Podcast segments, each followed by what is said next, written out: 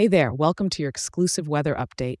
This is your weather for Sunday, December 31st, 2023, for the city of brotherly love, Philadelphia. And hey, it's not just any Sunday, we're ushering in the new year tonight, so get ready for some festivities. Let's start with the morning, where it's a bit on the chilly side at 37 degrees. You'll want to wrap up cozy before you head out. As the day goes by, it's going to warm up slightly to about 47 degrees, so it'll be cool but not too shabby for a winter day in Philly. The atmospheric pressure is sitting at Talon 16 millibars, which is pretty stable, and with humidity at 49%, we're looking at a crisp day. Wind-wise, it's coming in from the northwest at around 9 miles per hour.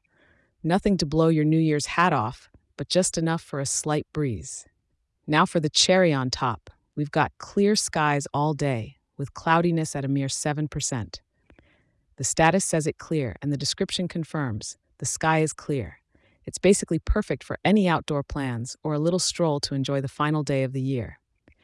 Since there's no rain or snow in the forecast, leave those umbrellas and snow boots at home and enjoy a hassle free day. As the evening and night draw in, we're holding steady at about 43 degrees. So, whether you're watching the fireworks, attending a party, or just chilling at home, it's pretty great weather to bid farewell to 2023. Remember to don your warmest coat if you're heading out to celebrate, because while there aren't any clouds to keep us warm, you definitely want to feel toasty when the clock strikes midnight. Thank you for tuning in and have an incredible New Year's Eve. Be sure to check back in tomorrow. I'll be here ready to give you the first weather rundown of 2024. Stay safe and have fun.